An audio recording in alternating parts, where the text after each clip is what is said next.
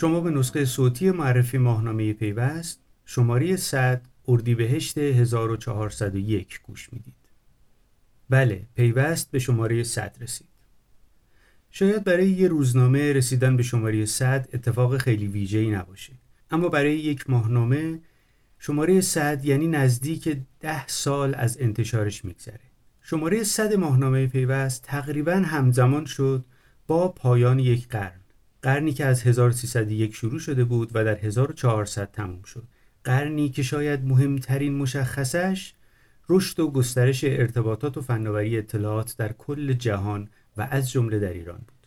به مناسبت این تلاقی یعنی شماره 100 پیوست و پایان 100 سال تعداد صفحات زیادی از این شماره پیوست به بررسی ارتباطات و فناوری اطلاعات ایران در 100 سال گذشته اختصاص پیدا کرده. ای درباره 100 سال ارتباطات و فناوری اطلاعات ایران. برش عمیق خاکستری. حالا اینکه چرا برش عمیق خاکستری و اینکه در این صفحات ویژه چه اتفاقی افتاده رو جلوتر براتون توضیح میدم. اما قبل از اون اجازه بدید یه مرور کوتاهی داشته باشیم به صفحاتی که بیرون این مجموعه و بیرون این ویژهنامه وجود داره و مطالبی که توی اونها درد شده. در فرم گزارش ما اول یه گزارش داریم درباره ورود تپسی به بورس. اتفاقی که هنوز به صورت کامل رخ نداده و سهام این تاکسی اینترنتی در بورس یا بهتر بگیم در فرابورس عرضه نشده اما در مسیر اتفاقه و اگر رخ بده شاید مهمترین اتفاق برای استارتاپ های ایرانی باشه. به خاطر اینکه مشکلات زیادی برای ورود به بورس دارن مشکلاتی که بعضیاشون ناشی از ساختارهای خودشونه و بعضیاشون هم به وضعیت بازار سرمایه ایران و نظارت بر استارتاپ ها و سهامداریشون و موضوعات دیگه برمیگرده. به هر صورت علی مؤمنی یک گزارش در این مورد نوشته سعادت در مسیر در صف ماندگان سعادت آباد. بعد از اون یک گفتگوی مفصل داریم با دبیر شورای عالی فضای مجازی آقای سید ابوالحسن فیروزآبادی در این گفتگویی که البته قبل از عید انجام شد در روزهای پایانی سال 1400 و در این شماره پیوست چاپ شده درباره موضوعات مختلفی صحبت کردند. اینکه شورای عالی فضای مجازی و مرکز ملی فضای مجازی چطور عمل می‌کنه در آینده چه اتفاقی براش میفته و به هر صورت موضوعاتی که درباره این نهاد بالادستی ارتباطات و فناوری اطلاعات وجود داره توی این گفتگو بررسی شده. از جمله اینکه آقای فیروزآبادی گفتن مدل حکمرانی باید اصلاح بشه. اگر می‌خوایم شورای عالی فضای مجازی کارکرد درستی داشته باشه. همین دوتا مطلب کل مطالب بیرون ویژهنامه ما رو تشکیل میدن و به سرعت وارد صفحات ویژه میشیم با همون تیتری که گفتم برش عمیق خاکستری. چرا برش عمیق خاکستری؟ به خاطر اینکه ما یک تیکه ای از این تاریخ 100 سال رو بررسی کردیم و البته تاریخ نگاری هم نکردیم. یک مرور خیلی کوتاهی بر تاریخ داشتیم و بیشتر تلاش کردیم که تأثیر فناوری اطلاعات و ارتباطات و گسترش اون در ایران رو بر حوزه های دیگه بررسی بکنیم که حالا جلوتر میگم در چه حوزه بررسی کردیم. این یک برش عمیقیه ولی همه اون کیک صد سال رو شامل نمیشه و در این حال خاکستریه. نمی‌تونیم بگیم که کاملا مثبت بوده و نه کاملا منفی. مطالب این پرونده ویژه با یک یادداشت نسبتا بلند از نیما نامداری شروع میشه. مدیرعامل کارنامه برای ما نوشتند مواجهه با فناوری در قرنی که گذشت. صد سال آزمودن و نیاموختن. آقای نامداری تو مطلبشون وضعیت ابتدای این قرن چهاردهم رو با پایانش مقایسه کردن و در عین حال گفتند که ما اشتباهات زیادی هم تو این مسیر داشتیم و متاسفانه همچنان از این اشتباهاتمون درس نگرفتیم و تکرارشون می‌کنیم. بعد از اون عباس پورخسالیان یکی از قدیمی های این حوزه یک مطلب برای ما نوشتن مسائل و مسائب تاریخ نویسی مخابرات و ارتباطات. آقای پورخسالیان تشریح کردند که چرا ما نمی‌تونیم تاریخ نگاری کنیم و اصلا تاریخ ارتباطات و فناوری اطلاعات رو در ایران به صورت کامل و مدون نداریم و بیشتر اون چیزی که رخ داده تا الان یک وقایع نگاری بوده بیشتر و مرور سریع اتفاقاتی که در این حوزه رخ داده تا اینکه تاریخ باشه. بلافاصله بعد از این مطلب بخش اول timeline طولانی قرن گذشته رو داریم. توی این خط زمان اومدیم بررسی کردیم از 1301 تا 1400 چه اتفاقاتی توی این حوزه افتاده؟ و خب چون خیلی طولانی بودش ما این رو تقسیم کردیم به چهار تا دو صفحه‌ای که بخش اولش اینجا اومده از 1301 تا 1325 بررسی شده. می‌رسیم به مطلب آقای امیر نازمی رئیس سابق سازمان فناوری اطلاعات ایران مروری بر یک صده سیاست فناوری ایران. از جلو نظام. آقای امیر نازمی در شش بخش سیاستگذاری در این حوزه رو توی 100 سال بررسی کردن. و بعد مصطفی مسجدی آرانی 23 فراز از حقوق و قوانین فناوری اطلاعات و ارتباطات از ابتدای مشروطه تا امروز رو بررسی کرده. 100 سال به از این سالها. در انتهای این مطلب یک خط زمان کوتاه داریم که تمام این 23 مورد رو به صورت سریع برای شما آورده و بعد حسام ایپکچی یک یادداشت نسبتا کوتاه دارند آینده پژوهی حقوقی در افق 100 ساله. 100 سال بعد بخوانید و اینکه خب چه اتفاقی توی این حوزه در آینده رخ خواهد داد.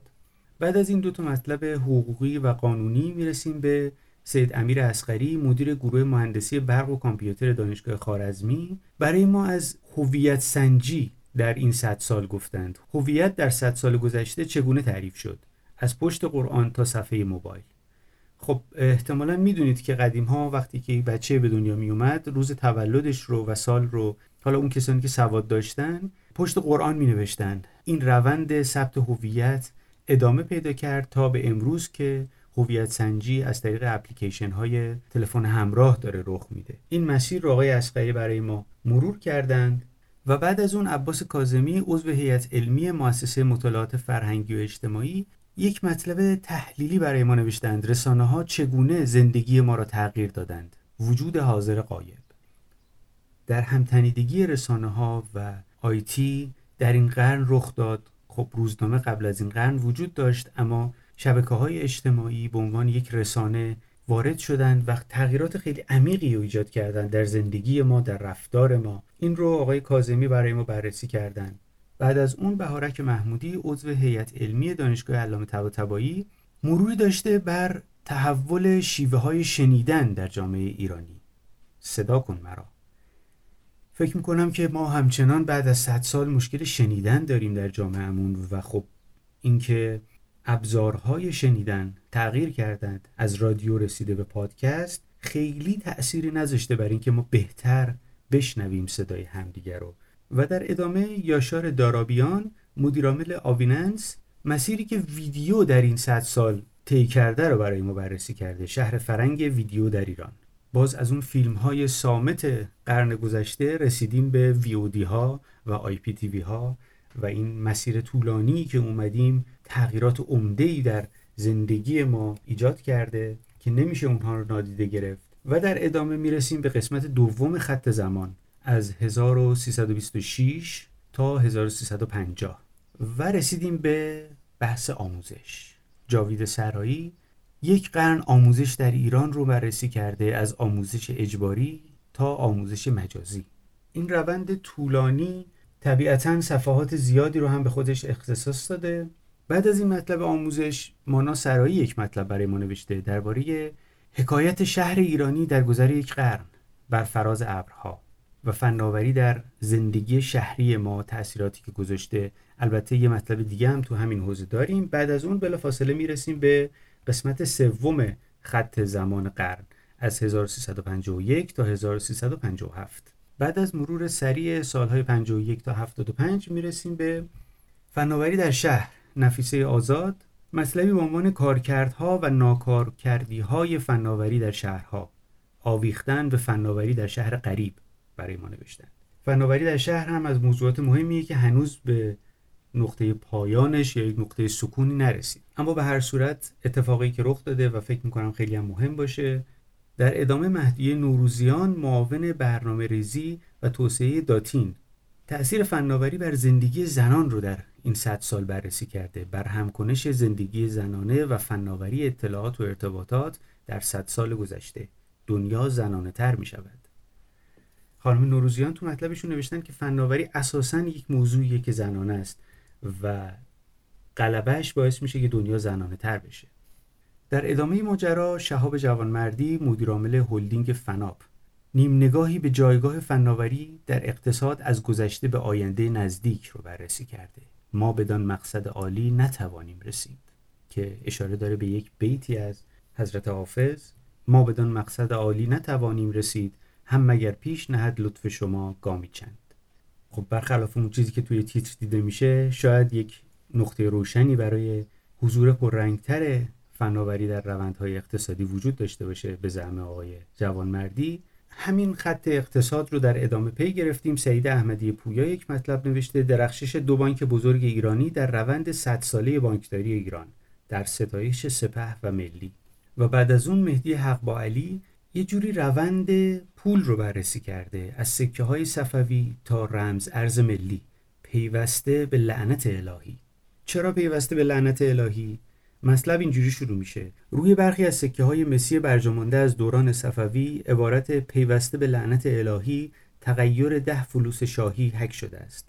مورخانی که در تاریخچه نظام پولی ایران پژوهش کردند این لعن و نفرین را به نشانه ای از کاهش مداوم ارزش پول یا حداقل ارزش سکه های مسی و به نارضایتی بخشی از عموم از این کاهش تعبیر کردند.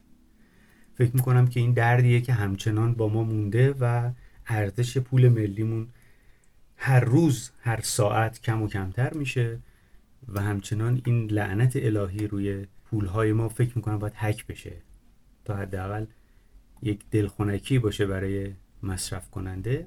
در ادامه مبحث اقتصادیمون هومن مسگری دستیار ارشد مدیرعامل داتین دارایی و روند تغییر دارایی در این صد سال رو بررسی کردند. پول اقتصاد و دیگر هیچ. و بعد علیرضا نمازی مدیر پروژه شرکت داتین تاثیر فناوری اطلاعات بر صنعت خدمات مالی رو بررسی کرده. بانکی که بود بانکی که نیست. و می‌رسیم به قسمت چهارم خط زمان ارتباطات در قرن از 1376 تا 1400 این خط زمان که تموم میشه می‌رسیم به مطلب فرزین فردیس نایب رئیس کمیسیون اقتصاد نوآوری اتاق بازرگانی. با عنوان تأثیر فناوری بر تجارت و خورده فروشی. بازرگانی در حجره های اینترنتی. از حجره های بازار رسیدیم به فروشگاه های آنلاین و پایان بخش این پرونده طولانی نگاهی سریع به 100 سال نامهای تجاری برتر ارتباطات و فناوری اطلاعات ایران. هر جا که پول هست. از آرش برهمند برندهایی که توی این حوزه وجود داشته و وجود داره رو خیلی سریع بررسی کرده آرش برهمند و اینطوری پرونده ما به صورت حدودی تموم میشه. حالا چرا میگم حدودی؟ به خاطر اینکه بخش جهان هم باز فناوری اطلاعات در این صد سال رو بررسی کرده البته بیرون از ایران. یعنی از حدود 1922 تا امروز که 2022 هستیم. همونطور که متوجه شدید ما دیگه در این شماره چند تا فرم ثابتمون رو نداشتیم. یعنی باشگاه مدیران خدمت و تجارت حقوق فناوری و راه حل. صفحاتشون اختصاص بده کرده به ویژناممون و رسیدیم به بخش جهان که گفتم ارتباطات و فناوری اطلاعات البته بخش هایش رو در این صد سال بررسی کرده اصر داده پرونده به گستره 100 سال اخیر طوفان داده.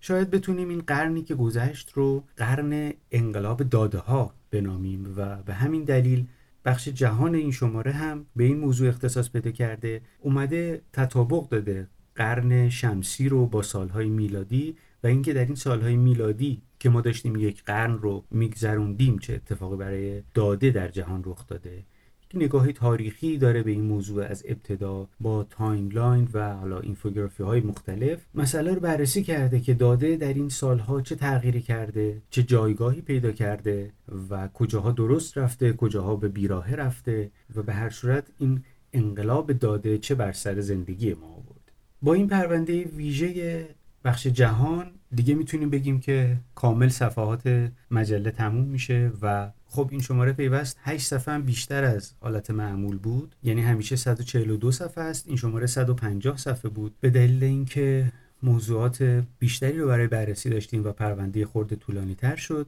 اجازه بدید بگم که جلد این شماره از بهزاد باشوه طرحهای کاورها از علی رومانیه و طرحهای داخل مجله هم از آروین و پیام برومند هستش. امیدوارم که خوش و سلامت باشید و سال خوبی رو پیش رو داشته باشید. تا شماره بعد.